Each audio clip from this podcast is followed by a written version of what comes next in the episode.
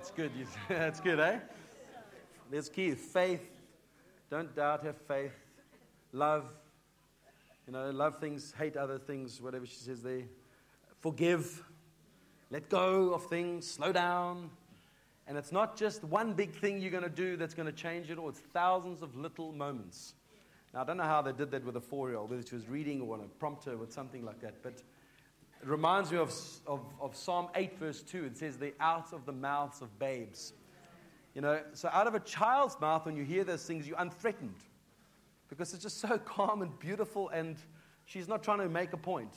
She's just saying, like, chill out. I don't know how they did that. Whether it's an Australian accent, we'll have to take that into cognizance as well. But reality, folks, it's not just one big thing you're going to change that's going to set your life. I want to speak today about routine versus rhythm. Okay, routine versus rhythm. So let's read from Matthew 11, and you know this verse, we've spoken about it before. Matthew 11 starts at 25, and it says, At this time, Jesus declared, I thank you, Father, Lord of heaven and earth, that you have hidden these things from the wise and understanding, like the, the clever, the ones who know better, and revealed them to little children. Meaning, revealed them to those who are willing to have faith like a child to understand and see the revelation, which to the wise and understanding might seem foolish, but to the children would say, Oh, yes, of course it is. And you've revealed them to little children. Have, um, yes, Father, for such was your gracious will. All things have been handed over to me by my Father, and no one knows the Son except the Father, and no one knows the Father except the Son, and anyone to whom the Son chooses to reveal him. Now, this is the key part. Come to me, all who labor and are heavy laden, and I will give you rest. Take my yoke upon you and learn from me. Learn from me, for I am gentle and lowly in heart, and you will find rest for your souls. For my yoke is easy and my burden is light. I want to read that to you quickly from, let me just get there. So I was moving around from the Passion and the Message translation to give you an updated understanding in our days. Is, Are you weary? The Passion translation. Are you weary, carrying a heavy burden? Then come to me. I will refresh your life, for I am your oasis. Simply join your life with mine. Learn my ways, and you'll discover that I'm gentle, humble, and easy to please. You will find refreshment and rest in me, for all that I require of you will be pleasant and easy to bear. The message says this Are you tired, worn out, burned out on religion? Come to me, get away with me, and you'll recover your life. I'll show you how to take a real rest. Walk with me and work with me. Watch how I do it. Learn the unforced rhythms of grace. I won't lay anything heavy or ill fitting on you. Keep company with me, and you'll learn to live freely and lightly. There's a key word that stuck out for me. Uh, we have spoken into this unforced rhythms of grace, the unforced rhythms of His grace from a place of rest. That word learn, learn to understand, learn and learn from me, Jesus says. That word learn means to be appraised, to obviously copy, to follow, to increase one's knowledge, to be increased in knowledge, to hear, be informed, to learn by use and practice, to be in habit of or accustomed to. There's something about habits. You know that it takes 21 days to form a habit, good or bad habits. So let's just take the example of the habit, never forsake the habit of coming together. Hebrews 10 or 11, let's see, I think it's 10. It says that. So it takes 21 consecutive moments to form a habit. So it's going to take you half a year of 21 Sundays to set the habit of coming to church.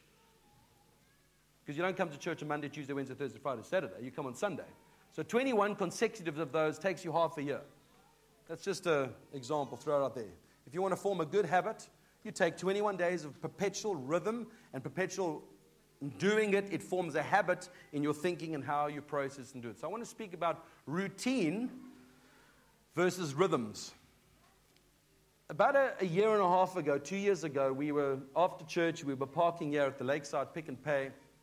And uh, I was watching a guy setting up his restaurant that he'd opened up at about lunchtime. So it was probably about 12, half past 12. And he was setting up, so he opens the big flaps on the outside, and I could see he did the same thing every day.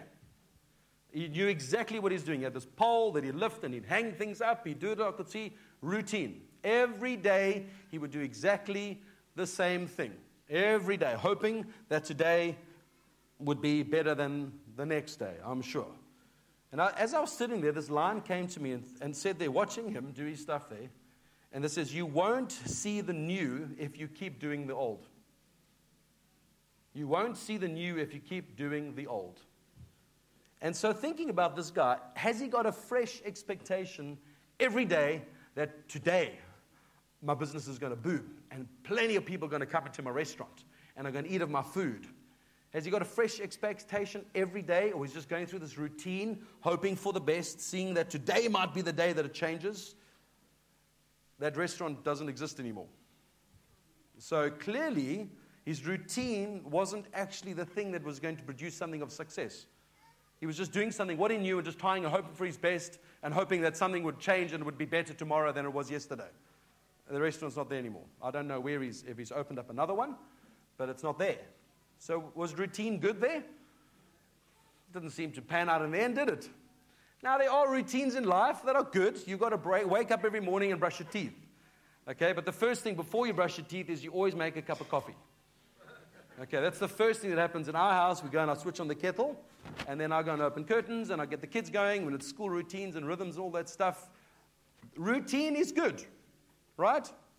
Okay? Routine's not bad. There's things that have to be done. Like if you don't get up the habit of getting up and going to work every day, your boss is eventually going to go, like, where are you? Nah, I'm just taking an off day. You know, I'm just going on the beach. It's a fantastic day. Eventually he's going to be like, but you've got to be here. There's routine of doing stuff that's required of us in everyday life. Okay, so routine produces things like tradition. So my dad and I have a tradition of going to the cricket. Thank you for the ticket that we got to go and sit yesterday. Every year we go and watch the New Year's test. We haven't done it last year. We didn't do it because I was away, but I got given a ticket this time because it was sold out because there were too many British people. Way too many. About 70% of the crowd is this Barmy Army people, man, and they, and they partake of that golden juice and by half past four, it's loud, the juice.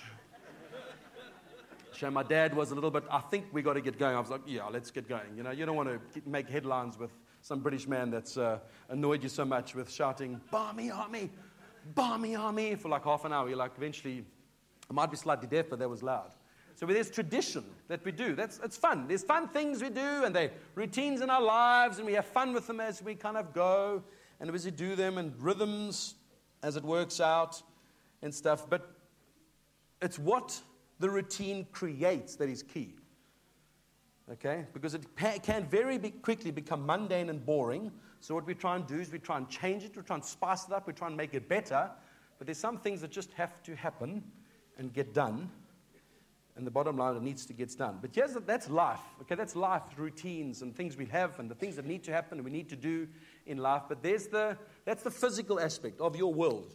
Everybody will leave here and go and get some lunch. That's a routine. You'll, you'll eat food every day. If you don't eat, you're going to struggle. You know, there's a routine that on the Monday the 13th, most people will be back at the office. It's, it's the rhythms. That's, it's important in life, but that's physical life. The spiritual routines that we live. And that's why you're sitting in church. That's why you're sitting here. Because we're not just physical beings hoping for the best and just putting our best foot forward and saying, 2020, here we come, let's, let's hope for the best. No, it's all rooted in a foundation of faith. It's all rooted in a foundation of the one that we love and the one that has paid a price for it. So, from the foundation that we have set in place, we set these routines or more rhythms in place that actually feed us. And when we set that foundation in place, all the other things that can become mundane and boring have meaning. There's understanding. Like I wake up every morning with purpose. I don't wake up thinking, oh, flip. There are days like that where, you know, here we go again. I don't have any chutzpah or gumption for today or whatever that might mean. That happens. That's life. But generally, you wake up with purpose. Why? Because you've got a foundation of spiritual bottom line in your life, not just, oh, I hope we achieve something this year. Because that's aimless. That's aimlessness. And so the routine of setting up a restaurant every day achieved nothing for him. Because now it's gone. And we do these things in our lives hoping for the best, hoping that something better will start to happen. So, what's the difference between a routine and a rhythm? Okay, I'll give you, now we're talking spiritual terms. Okay, there's some things, if you don't brush your teeth for a week, eventually it's going to affect you. Okay, or two years, however that takes long. Okay, there's routines you have to do. We're talking spiritual stuff now. And we are spiritual people. That's the foundational thing of why you are on this earth. God did not create you to be a worker for Him, He created you to be a worshiper of Him. It's not what you do for the kingdom, it's who you are for the kingdom. There's the foundation. See these truths that lay upon your life. So, yeah, here's a, a, an example I'll put together of what routine is. Routine is religious duty bound by requirements placed upon me to perform and adhere to those in authority around me and that require something of me. I conform and slowly die spiritually. That's what routine does. Routine produces this over and over again and over requirements of me to perform and to do certain things and adhere to, to be a certain way, to act in a certain thing, because the authority that are over me, the kind of stuff, I have to kind of please them and how I live and how I do my life. And so what I do is I conform and I slowly die spiritually. So what does this produce? This is, produces rule abiding Christians who can't make their own decisions and remain immature as they begrudgingly submit to the authority over them. That's what the church is full of. Yes, the pastor's the big man who can help everybody and everything. That doesn't happen here. I put responsibility on you so you make decisions in Christ and God to be responsible for your lives. But religion and routine of religion has formed immature people. The church, that's why the church is ineffective, because it's immature believers who can't make powerful decisions. Here's the difference what rhythms in your life will create instead of going through the routine of duty, what's required of me. Rhythms of grace, however, are believers that are motivated by love because the, no, sorry, motivated by a love they could not earn or repay. Being children of God and heirs to the throne helps our rhythms of going to church, reading the Bible, and praying not to be a duty because we are motivated by the one who first loved us. It's a very different perspective of routine, which is actually more rhythm in your life. And what does this produce? This, is, this produces kingdom ambassadors that are free in and by the Spirit to make powerful decisions for kingdom advance which in turn stirs faith to believe for more and see God do far more abundantly than we ask or think by the power of the Spirit at work within them, and, and are beautifully nurtured by them willingly submitting to the authority that is for them and in creating an environment to release them. You feel the difference? Routine is religion. Okay, here's a line I've got. Routine produces, sorry, routine breeds tradition which can lead to religion. But the unforced rhythms of grace cause faith, which breeds breakthrough life. I'll read that again. I'll read this a few times. Routine breed tradition, which can lead to religion. Religion is dead. It's no relationship in it. Traditions of men, Paul, Paul speaks about it in the letter to Timothy. The traditions of men, he speaks about. They will not bring power. They are just things we do over and over again, hoping that something good will come of it. Think about it. Routine breeds tradition, which can lead to religion, but the unforced rhythms of grace causes faith, which breeds breakthrough life. So now think about this tussle between routine and rhythm. Okay, you've got to catch a revelation of rhythm. Think about the Jewish tradition how Jesus even adhered to these things. If you read through the New Testament and the Old Testament, you will see the Jewish tradition, the Jewish culture, their, understanding of that society. They had rhythms that they had. They had a weekly rhythm, they had a monthly rhythm, and they had annual rhythms in their lives. So some of the examples are Shabbat is a weekly rhythm for them. Rosh Chodesh is the new month. That is a, it's a rhythm every month. Rosh Hashanah is the Jewish New Year. Then you get Yom Kippur, you get Sukkot, Feast of Tabernacles, you get Hanukkah, which is the Festival of Lights. There's about how many, how many festivals have you got, Margaret? About eight. Okay? Some are monthly, some are weekly, some are annually. That is Jewish tradition. I don't believe as Gentiles we have to follow the Jewish traditions, but there's a pattern in how we live our lives with rhythm. So think of what rhythms you've got in your life that feed you. So there's the rhythm of coming together here every week. It's a weekly rhythm in your life. And I guarantee you that you leave here far more encouraged than when you arrived every single Sunday. Every Sunday. I know that happens. Then we've got in this community a monthly rhythm where we have first fruits and we come together and pray and worship. And this year we're going to adjust it a bit from 10 to 10 on a Saturday so that more people can gain access to it. It becomes a rhythm in your life where it becomes a foundation, not based upon what I can get out of it, but based upon what I'm doing and giving back to the kingdom and to the king because he paid everything for me. And it's a rhythm in my life that sets an order of how I position myself of doing good things for God. Then there's annual rhythms. So every year we celebrate the birth of Jesus. Every year we celebrate the death of Jesus and the resurrection of Jesus. Those are rhythms that we follow by. I think one thing we're going to do here is have an annual rhythm of having a New Year's Eve prayer meeting and worship time.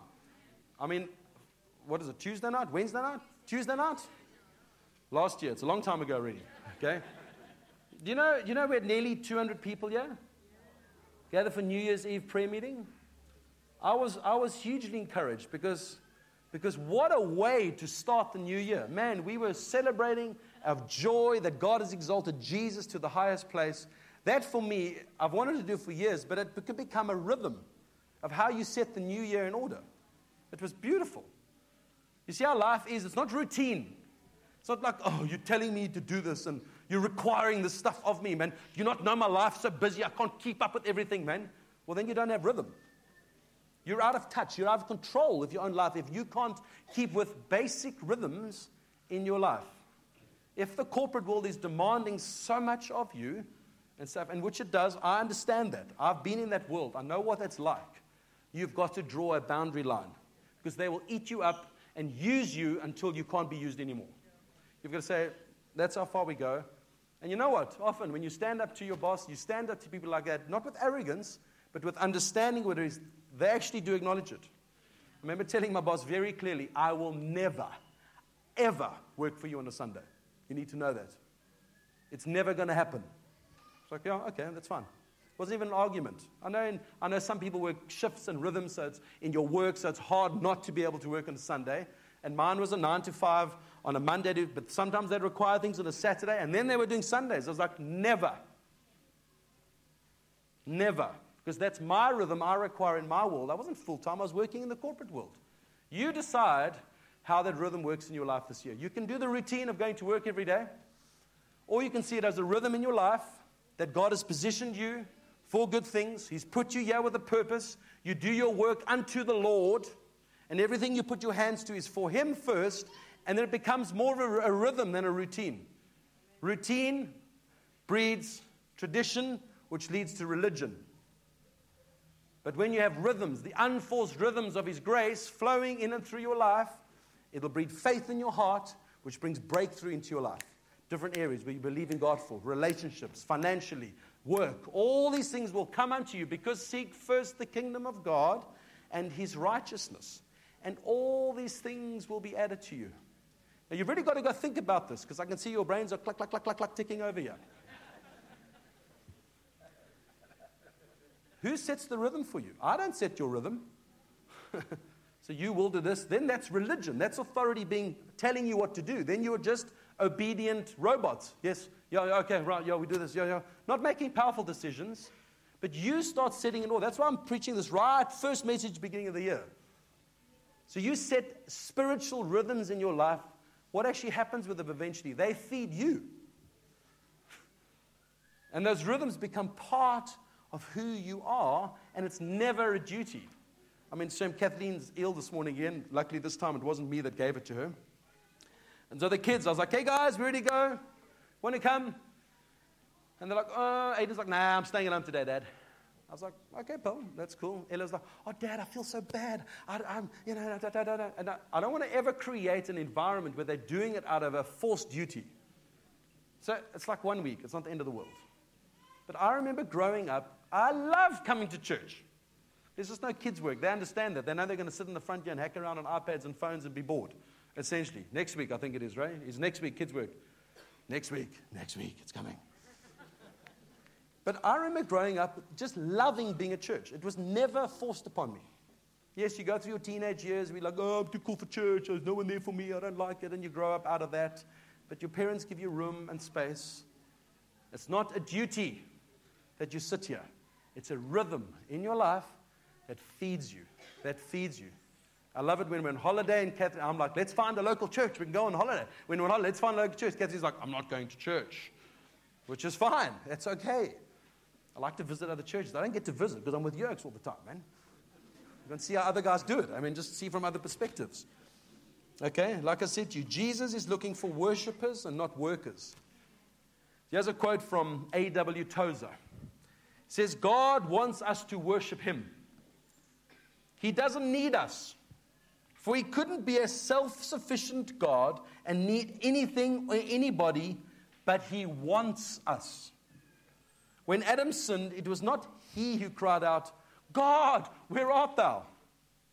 But rather, it was, it was God who cried out, Adam, where art thou?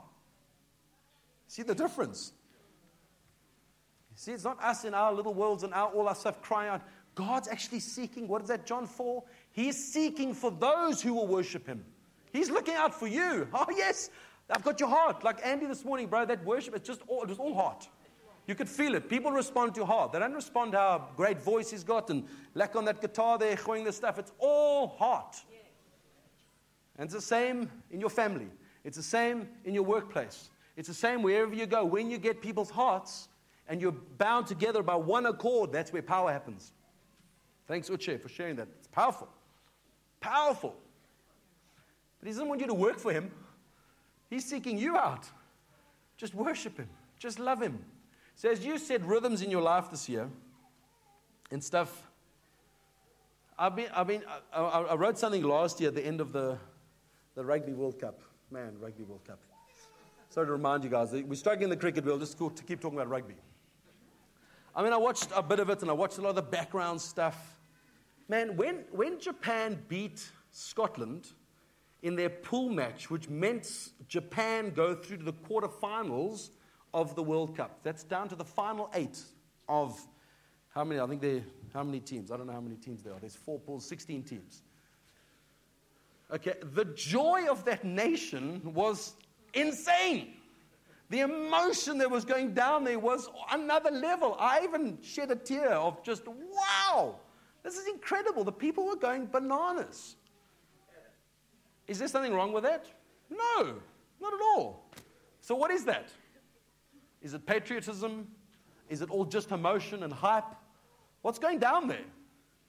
It's the joy of this spectacle being placed in front of people, and when you give yourself to it, your emotions get caught up with it, and you're caught up with the whole process. But now, now we had a braai last week. Kathleen had some family down, and we saw they had a, a couple from Japan that were there, and they're living in Indonesia. And so we're chatting to them, and she's like, "Oh, in the World Cup." I was like, "Wow, no, the World Cup was amazing and stuff." And still, the pride in her heart of their nation hosting this thing with such excellence, you could see was still on her months later. The whole reality of being in the quarterfinal, what does it mean now? We beat them anyway. Sorry, Japan. Sorry about that. What does it mean now? It's just, oh, what it was then. So it's fleeting little moments. And if you want to live your life with fleeting little emotional moments, that's all you'll get. And you know what? The world is brilliant at entertaining you and keep feeding you with fleeting little moments. That'll make you, yeah, come on, man, we were pumped. Come on, we're going to meet Japan in the quarterfinals. Man, you, and everyone you talk to, you talk about rugby in the World Cup. Man, that's amazing. Did you see the game? Yeah, phenomenal.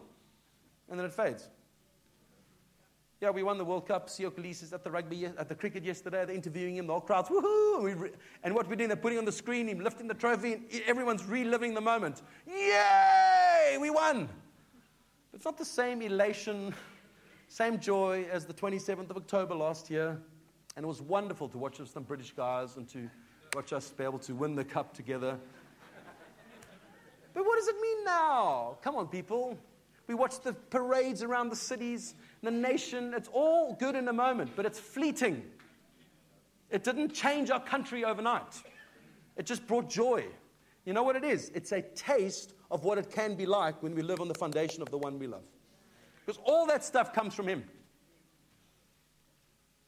And here's the thing if we want to live in rhythms of our life and routines of fleeting moments, of these little things. You'll watch stuff on TV, you'll support a soccer team, you'll support a cricket team, you'll watch all these things. They will come non-stop in your life.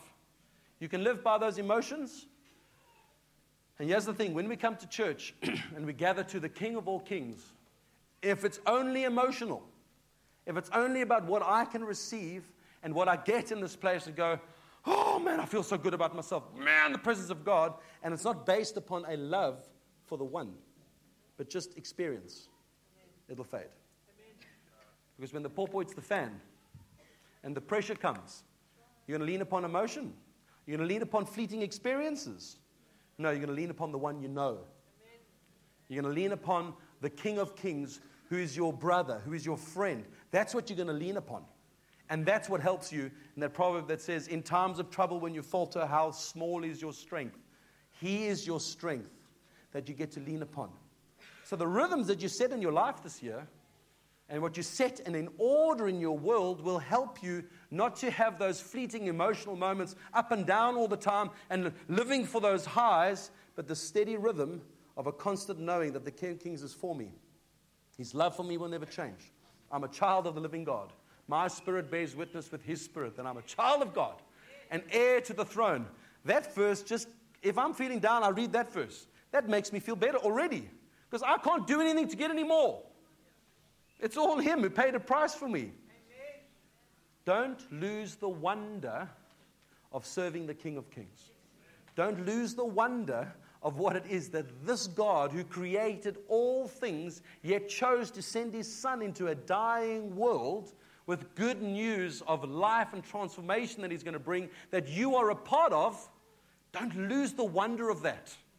Because it's not an emotional, oh, fleeting. Yes, we express ourselves. Yes, we glory in God. Yes, we thank Him. How great is our God. Yes, I will shout as loud as I want to at times like that, but it's not fleeting.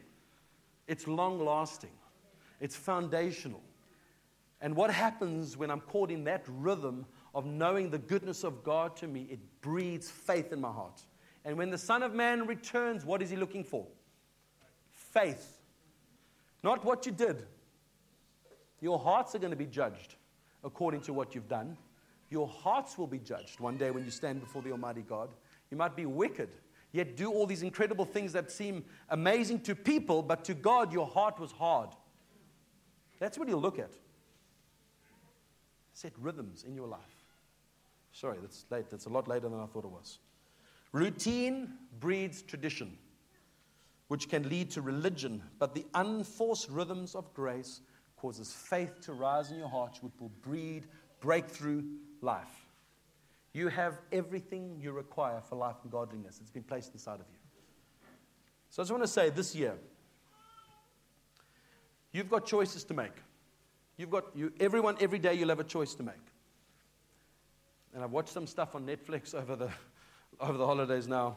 Man, this woman called Mandel, Madalyn Murray O'Hair in the 60s, she was an atheist. You remember that, or you know that lady? From America. I don't know if you've heard of her. Too young to remember or know this lady. She was the woman that instituted prayer to be taken out of the schools in all of America. One woman. And she started a thing called American Atheists. And I'm like, whoa, that was quite powerful what she did on her own. She was demeaning, she was sarcastic, and she got murdered brutally in 1995 by a woman, a guy that used to work with her, trying to steal all her money because she's making so much money off people. it always, it's always around power and greed, people. Here's a few things. So, just on that understanding, see someone being an atheist, think they know better. Somebody having struggling with their sexuality, struggling with sin. Don't, here's. You can choose to let your sin grip you. And the point of your whole life that you live for is defending that cause of your sin that you live in. I've seen this happen with people. Yeah, but you don't understand, and this is who I am. Okay? It's what you've chosen. It's not what you are, it's what you've chosen. So you can spend your whole life defending the sin that you're in, and they're not living for the one because your conscience has been severed. Come back to the one. Come back to the one. Set a rhythm in your life of the one. He will feed you, He will empower you, He will set you free, He will transform you. You can choose to defend your sin if you want to. I deal with people like that quite a bit. Okay, you can choose to stick in old cycles and habits and routines that shape you in a way that doesn't breed life. It's your choice. You decide what rhythm you want to set in place this year. Because that's reality of doing the same thing over and over again and hoping for change, they say is a mild form of sanity. Insanity, sorry. Just doing over and hoping it'll change. But you're actually doing nothing different. The rhythms you've got to set in place are godly rhythms that'll bring change. Another thing is that your culture and your traditions of man are more important than the rhythms that God has set important for your life. Choose the kingdom. Choose the kingdom of God over your own traditions, over your own set of culture that you think are important. Yes, there's nothing wrong with them. There's nothing wrong with your own culture and traditions, but when they supersede the ways of the Almighty, it's idolatry because you're worshiping something else and giving your time and effort to something else. You can choose to do that. It's up your decision. Okay? I want, I want us to also another thing. Just recognize where you would think, where the enemy has blinded and your thinking and your paradigm of thinking in such a way that you believe that you're right about something. So think about the context. Jesus talking to Peter. And he says, Well, I'm going to have to go to the cross and pay a price. No, you won't. No, we God won't let that happen. You get behind me, Satan. Wow, strong words, eh? Are any of your thinkings rooted, and it's not demonic forces, okay? This is a way of thinking where you feel you're right all the time. So, a way of thinking towards people, a way of thinking towards your spouse, a way of thinking towards your boss, a way of thinking towards your pastor, is rooted in your own paradigm of thinking that's been built from a kingdom of this world. I, I don't know if you're getting this. Okay? So, what you do is you'll have an argument with somebody and you'll say, some, so it's happening to me, all the stuff that's coming against me, but it's actually a paradigm of thinking that you think you're right. And you've got to align that to the purposes in the kingdom of God with grace and humility. It's not about being right. It's about being one in, about being one in accord, in one accord, one in heart and mind. This is an un, not an untapped in area, but this is an area we don't touch it a lot because we always think what we would say and is pure in our own hearts. But I know in my own life that through 17 years of marriage, our 18th year of marriage now, there's been seasons in my marriage where times influence from people and different points, I've had a viewpoint and a paradigm towards what my wife is. And it wasn't godly. So I'm trying to give you an example if you can see how this stuff works. So people were telling me in my ear, she's controlling.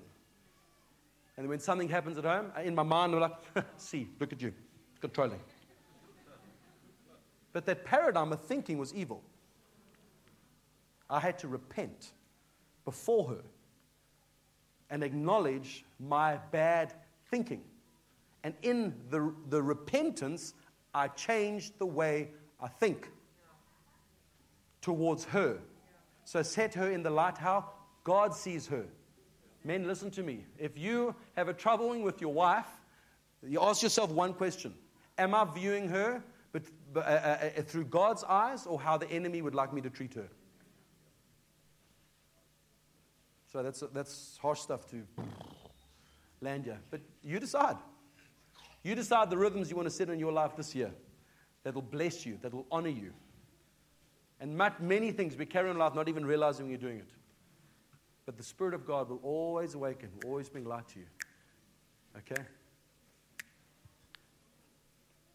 Because routine just produces traditions, the traditions of men, which eventually becomes religion. And religion is the all form of God, but no power. But rhythms of life, rhythms of godliness in your heart produces faith. And as faith brews in your heart and the love that you have for the King, you will see breakthrough start happening in your life. You'll see God just working for you. The things that are impossible start taking happen, start taking place. That's our King. That's our God. So don't try and set one resolution in place.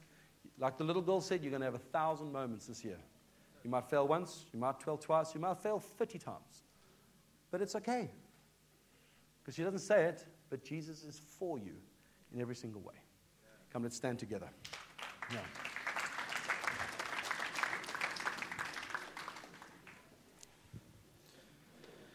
Let's just ponder on him for a moment here. I just want to say to you, see, this, life is so easy essentially on this earth. It's love God and love people. Love God and love people. You can't love unless you know the one who loves you. Yeah. Jesus, we come before you this morning with truly grateful hearts, knowing all that you've done for us, Lord Jesus, knowing that you are for us in every single way. Father, we, we forgive us where we've put routines that have become religious tradition in our hearts and lives, that we just go through the motions. Forgive us, Lord, where the love and the life of something is dead and we just keep doing it. Father, we want to rest upon, by the power of your Son Jesus, the Holy Spirit that has now been given to us to set rhythms in our lives this year that help us to live these godly lives, that help us to live these lives for you Help us to have this wonder of the King of Kings always before us, that He would choose someone like me. Who am I that God would know? As David says, What is man that you are mindful of him? Oh Lord, help us to keep the wonder of who you are ahead of us. Help us to make decisions that are powerful this year, that, that, that help us avoid all the cycles and rhythms that destroy us. But we choose the rhythms and the unforced rhythms of your grace upon our lives to produce life and to produce fruitfulness to see your kingdom advance as ambassadors of the King of Kings. So, Father, I pray over everyone here this morning. This, this is not a heavy word. This is a word of life. This is a word of rhythm that we set in place to live for you this year and to see you do great things in and through us wherever we go. We bless you today. In the mighty name of Jesus, we say, Amen. Amen. Amen. Amen.